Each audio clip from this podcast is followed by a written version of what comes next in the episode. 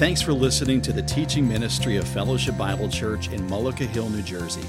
We trust today's message will challenge you and move you closer to Christ.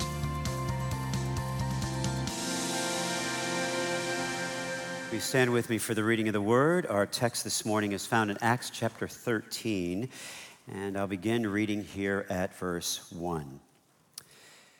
Now, there were in the church of Antioch prophets and teachers Barnabas, Simeon, who was called Niger, Lucius of Cyrene, Manaen, a lifelong friend of Herod the Tetrarch, and Saul.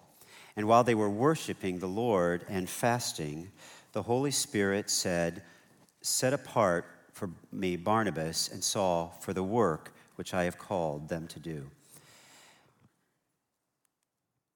Then, after fasting and praying, they laid their hands on them and sent them off.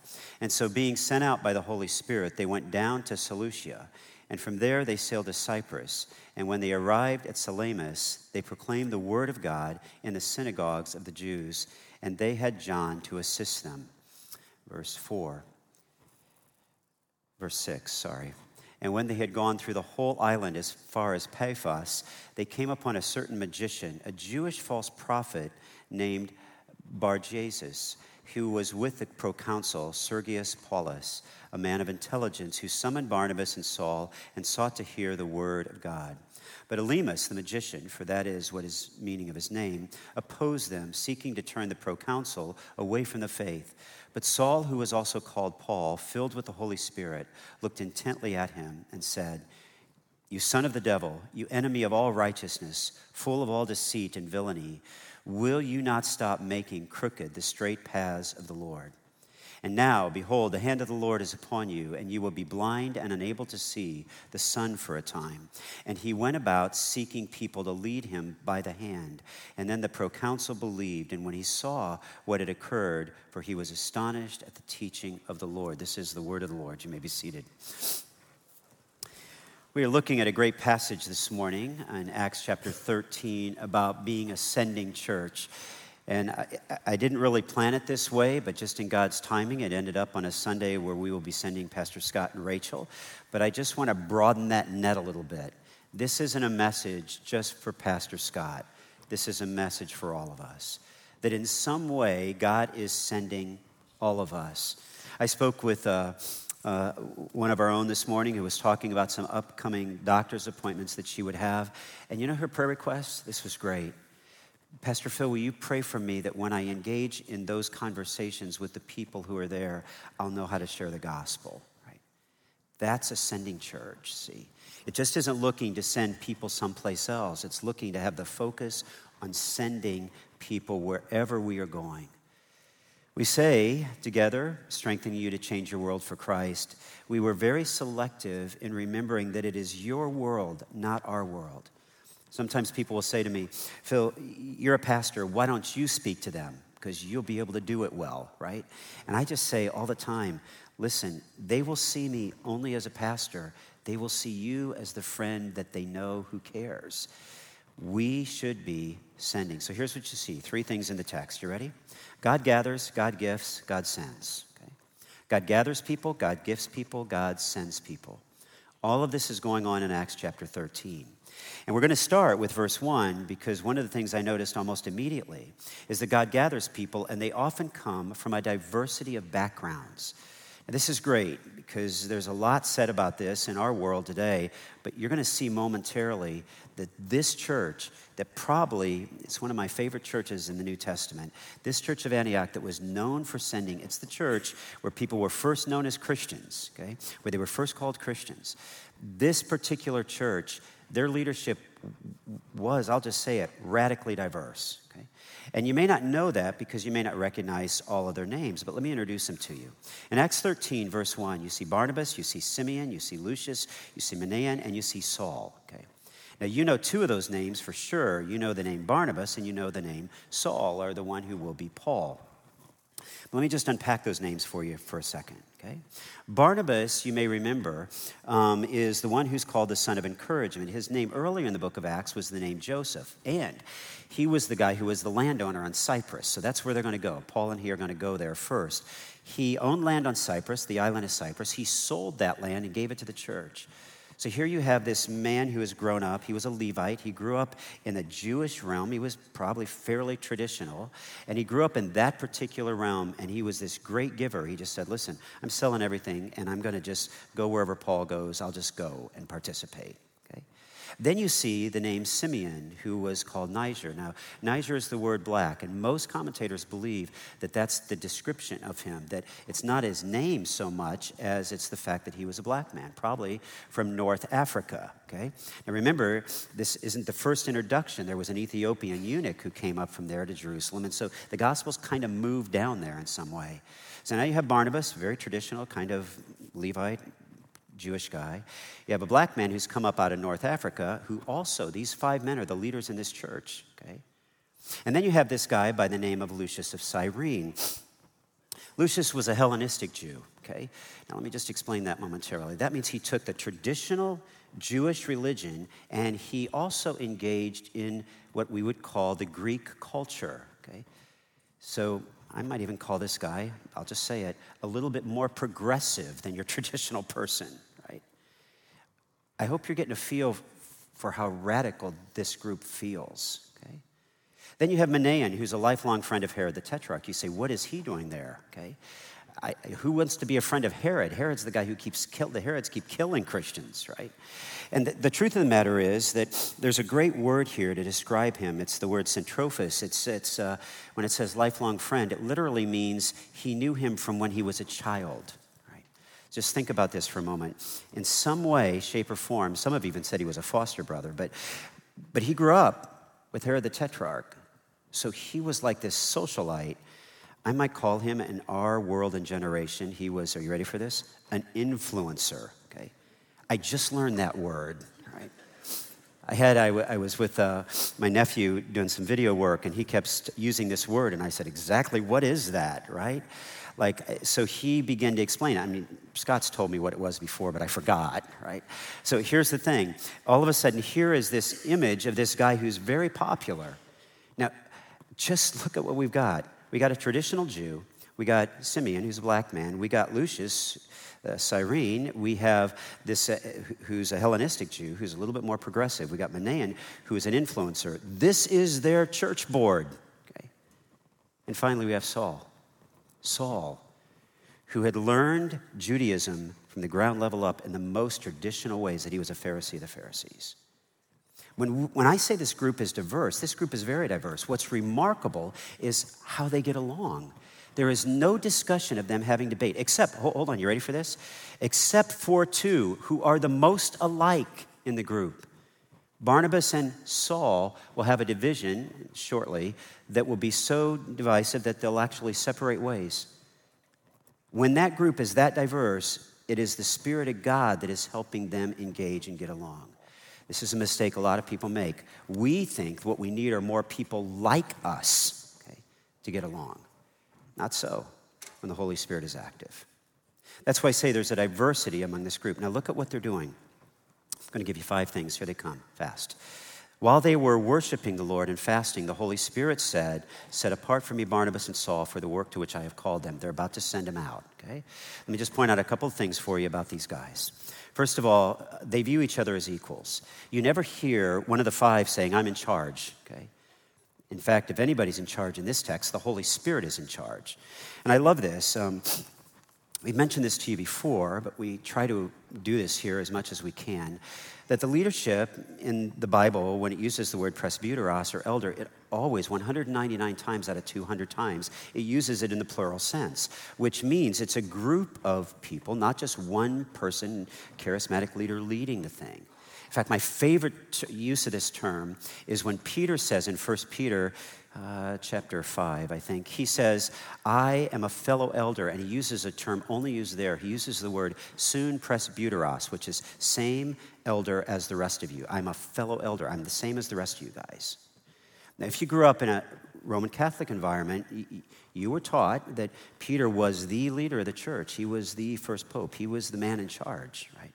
And if you go over to uh, uh, the Peter and Paul Church that sits, if, if you, you know, run down to the Rocky statue and run up there at the Art Museum, and you go right back down the road to Peter and Paul, you'll be able to see two statues at that church. One is Paul with, you know, know that because he's writing something like he's writing his letters. And the other is Peter. And you know that because he's got the keys, okay? The keys to the kingdom. Because remember, that's what Jesus said. I'm giving you the keys to the kingdom. You say, what does that mean? Come back another time. I'll tell you, all right? Here's the thing I want you to see that some people saw Peter as in charge. Peter doesn't see himself that way. Peter says, I am a fellow elder, same soon, presbyter, same as the rest of everybody else. And I noticed something else too. They were worshiping with humility, and that's because the word worship in our text is the word that we get liturgical from. It's liturgia. You say, well, that sounds like, it, like, like it's some kind of liturgical thing. We stand up and we sing or we chant or something. But it's also a word that means serve, which means when we serve, we serve with humility. I was drawn to that word recently.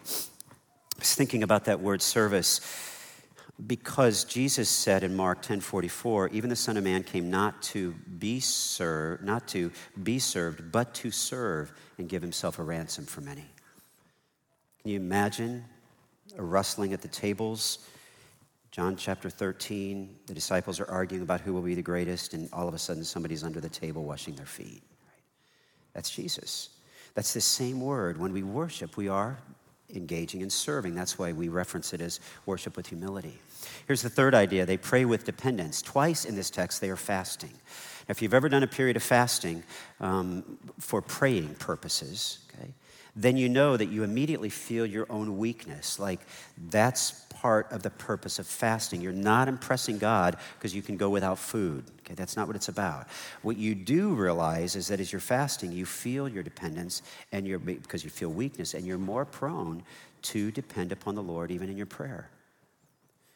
Finally, you notice that they were listening to the Holy Spirit. I love this. The Holy Spirit said something to them, and they did not argue. They didn't say, What do you mean?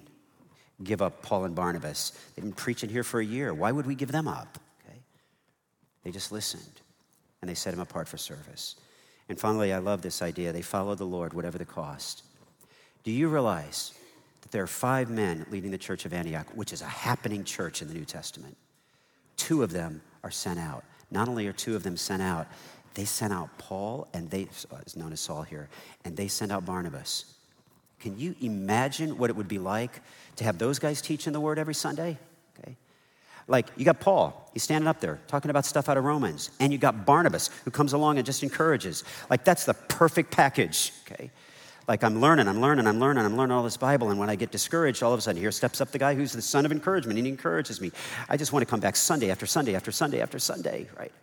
And then one day you come to church and they say, by the way, two of those guys were sent out because the Holy Spirit told us to. And I can just imagine people in the church said, What? Who's going to come anymore? Okay. You just, you're giving up Paul, you're giving up Barnabas, right? God gathers. They often come from a diversity of backgrounds. What marks these leaders is that they will follow the Lord at all cost. They go from five leaders, half their team, almost half their team disappears, to three leaders, just like that. Now, notice something else God gifts people to minister to the church and beyond. God gifts people to minister to the church and beyond. The text says that there were prophets and there were teachers, and then it lists these five guys. There were prophets. Now, a prophet can be a foretelling of the truth, like they can say something that's going to happen in the future, or the term can be used in the Bible to describe a forthtelling, like a prophetic voice, like a like this is what the Lord says. Okay. You have that approach, and you also have in the same text teachers who are explaining um, in more of an intellectual way what the word actually means. Just think about that for a second. You got one hand that's saying, This is the word of the Lord. And some people are saying, Great, let's, we're, we're just going to take on hell with a water bucket. Okay, we're going to go. Okay. And then you have this other group of people who are saying, By the way, let me explain to you what he just said. It's, it's this incredible balance. God gifted that church with five men who were doing both. Some have said they all had they all had the same gifts, both prophets and teachers. Or you can look at the first two in the list. The grammar reads this way as prophets, and the last three as teachers. It, all I know is that God gifts people to minister to the church, but He also gifts them to minister beyond the church. Now, let me show you that. Acts chapter 11, verse 25. If you go back to Acts chapter 11, remember when the church in Antioch got cranking up, um, Barnabas said, Hey, listen, I got to go get Saul. And he went and got Saul from Tarsus, who, by the way, had been in the little podunk town of Tarsus for about 10 years, okay? That's where Paul had nine years. That's where Paul had been. He, got, he, he started to preach right away, and it was pretty disruptive, and people were going to kill him, and so God kind of hauled him off there, and he's over in Tarsus. Barnabas goes to get him and brings him to the church of Antioch, and notice what we see. And when he had found him, he brought him to Antioch. For a whole year, they met with the church and taught a great many people in Antioch. The disciples were first called Christians. In other words, here they are, back to back, Paul and Barnabas, preaching, preaching, preaching, preaching. That's Acts chapter 11. But look with me at Acts chapter 16. Okay? And a vision appeared to Paul in the night. A man of Macedonia was standing there, urging him and saying, Come over to Macedonia and help us. And when Paul had seen the vision, immediately we sought to go on into Macedonia, concluding that God had called us to preach the gospel to them. Now, watch this. Acts chapter 16, Paul's in one of his many missionary journeys, and I just want to show you they were in their church preaching, and now they are clear over here preaching. Antioch's over here on the left of your screen. It's got the little star, okay? That's Antioch. That's where they start. But he preaches, he's trying to preach all the way through Cappadocia, all the way through Asia, what we know as Asia in the New Testament time. And he gets over there to Troas, and, and the Holy Spirit's been telling him the whole time, don't talk, don't talk, not yet, not yet, not yet, not yet. And when he gets all the way to Troas, standing there on the, on the bank, sea bank, he hears the Holy Spirit say, he sees a vision of a man from Macedonia that says, Come on over. And he goes over, but you know what? It's not a man. It's a woman, Lydia, the seller of purple, who is over there in Philippi, and she's one of the first to become a Christian, and he starts the church there in Philippi. And this is remarkable. He not only did what he did there, okay, you're going to love this. Are you ready for this? This is how far Paul went when he preached. Not just in his town of Antioch, but in his first missionary journey, he traveled 1,500 miles. In his second missionary journey, he traveled 3,050 miles. In his third missionary journey, he traveled 3,307 miles. And in the last journey, um, where he was in chains and he's gone to Rome in a, in a slave ship, right? He travels 2,300 miles. Are you ready for this? Paul took the word not just to his home church, but he traveled 10,000 miles. You got to let that set in. You say, what's the big deal? He walked You know what that is? That's from New York City to LA and back. And then again from New York City to LA and back twice. Now, granted, he took a ship, some of that, okay? He didn't swim it, right? But for the most part, he is walking, okay? You just got to let that thought settle in. We don't even want to walk across the street sometimes to talk to somebody. Paul walks 10,000 miles to share the gospel. Why? Because it's not just about getting the gospel here, it's about getting the gospel there. That's why a church has to be a sending church. I, I don't know, maybe it's just as I get older, I think about this. I've seen Fellowship Bible Church in a lot of stages as a church. I've seen it in its infancy. Some of those who are still here remember seeing it in its infancy. Infancy is just a handful of people backing up a trailer to a school, pulling out stuff out of a trailer every Sunday, putting it in there, just and then it starts to grow. I've seen it in its teenage rebellion years, okay? I think the mark of a mature church isn't that it's full, isn't that it's big, isn't that it's everybody who knows all the Bible. Okay? I think the mark of a mature church is that it becomes a sending church. And everybody in the church gets it that the goal is to keep sending. That the goal is to send short term trips to Brazil, send short term trips to Poland, but not just because they're short term trips, but because at some stage, uh, a teenager's gone to South Africa and, and guys gone into the prisons, because it's in that sending that they begin to say, wow, I'm taking the gospel not only here, but there. Ascending church is when a church is mature. That's Antioch. We're not there yet, but we're getting there. And I'm thrilled with that. Like, you know, that's, that's like the best years of a church. It's in there, it's growing, it's learning, but it's always sending. God gives people to minister the church, to, to minister in the church here and beyond here. That's why we say God gives gifts, God gives people to minister to the church and beyond. There's one more. Here it is. Uh, when God sends you, you ready for this? Okay, get ready, because everybody says, Great, great, I want to be sent, I want to be sent. Okay, here's what you're sent to. When God sends you, He sends you to points of conflict, challenge, and opportunity. Conflict. That's exactly right. When God sends, He sends people to points of conflict and challenge and opportunity. Let me just unpack those three words for you. Here we go conflict. Conflict. Conflict means that not all will agree with you, okay? Not all will agree with you. When the text I read this morning, you may notice that Paul is taking the first stop they have is on this island of Cyprus. And there, as they move through the island, they get to this proconsul guy who's, who's important, right? He's a leader, he's significant. And history even shows that. Uh, uh, when you study this a little bit, you'll find that there was even a coin with his name engraved. Like, if you ever wondered if the Bible's accurate, like, somebody found a coin and there was this guy's name, Paulus, engraved on it, Sergius Paulus. He was a man of intelligence, the text says, verse 7, who summoned Barnabas and Saul and sought to hear the word of God. He wanted to know. But Elymas, the magician, for that is the meaning of his name, opposed them. There's conflict. Almost right off, there's conflict. You can almost picture like Paul and Barnabas going and saying, This is going to be great. This is going to be great. Can't wait. We're going to share the gospel, share the gospel, share the gospel. Ma, conflict. Okay? Here is a guy who totally opposes them. And Paul calls him out with really strong language like son of the devil is pretty strong language, okay? You enemy of all righteousness, full of deceit and villainy, will you not stop making crooked the straight paths of the Lord? Wow. God's making it simple, you're making it confusing. But what I want you to see is that whenever you are sent, you can expect conflict. Now, think about it for a second.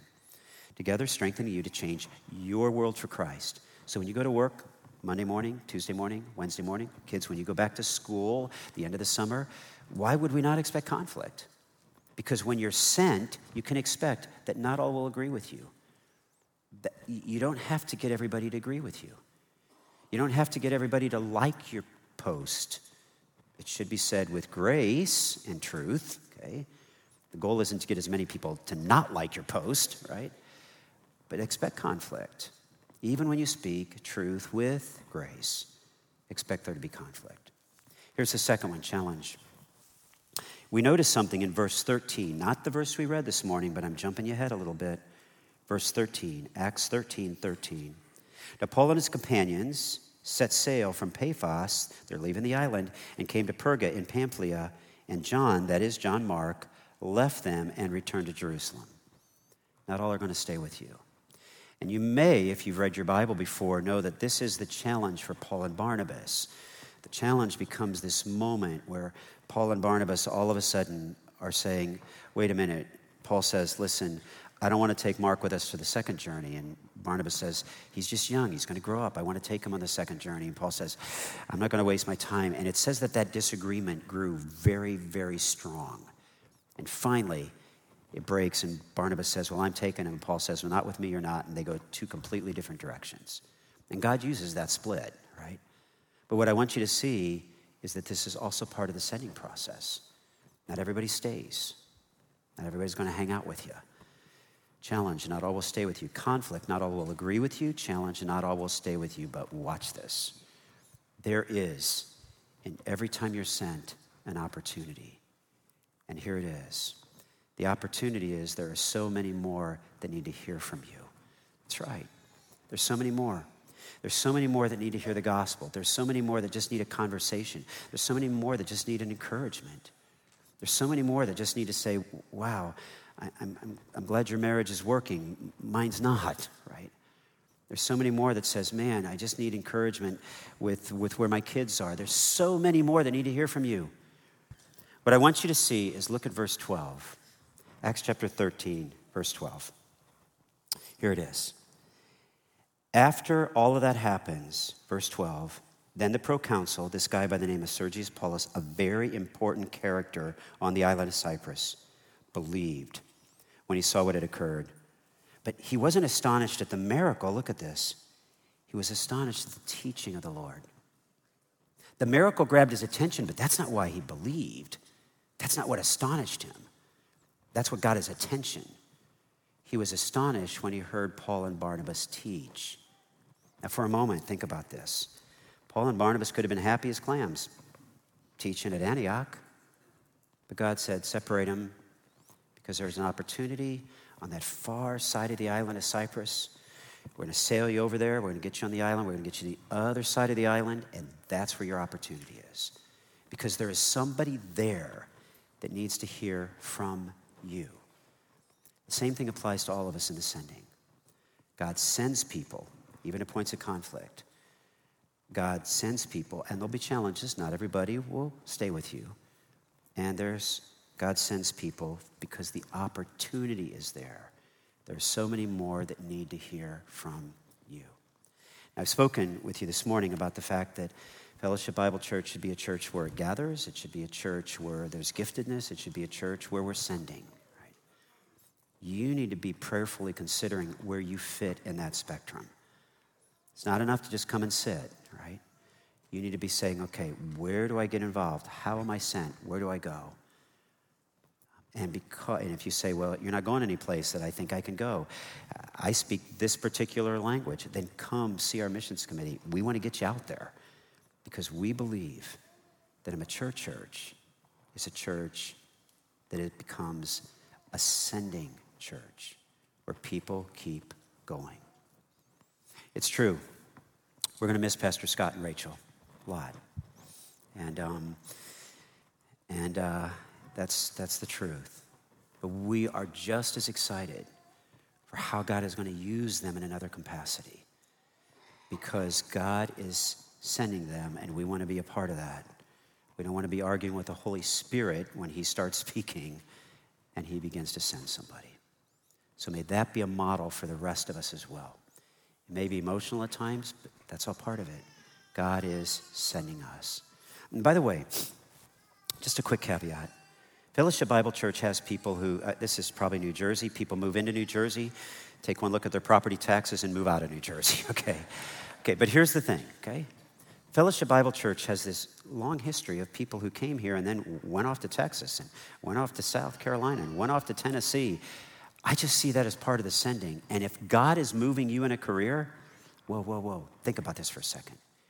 You should be giving adequate consideration, not just to the career, but to what God wants you to do when you get there. See, it's not about a job. It's not about I got a new I got another promotion. It's not about that. I mean, when you get to be 65 or 70, it doesn't even matter anymore. What matters is that you were where you were supposed to be, ministering the gospel where you were supposed to be, where God had placed you. He didn't place anybody else there. That's how it's supposed to work because the church should always be sending, sending, sending. We trust you've been encouraged by today's lesson. For resources to help you move forward in Christ, we invite you to check out our website, aboutfbc.org, or our Facebook page, Fellowship Bible, Mullica Hill.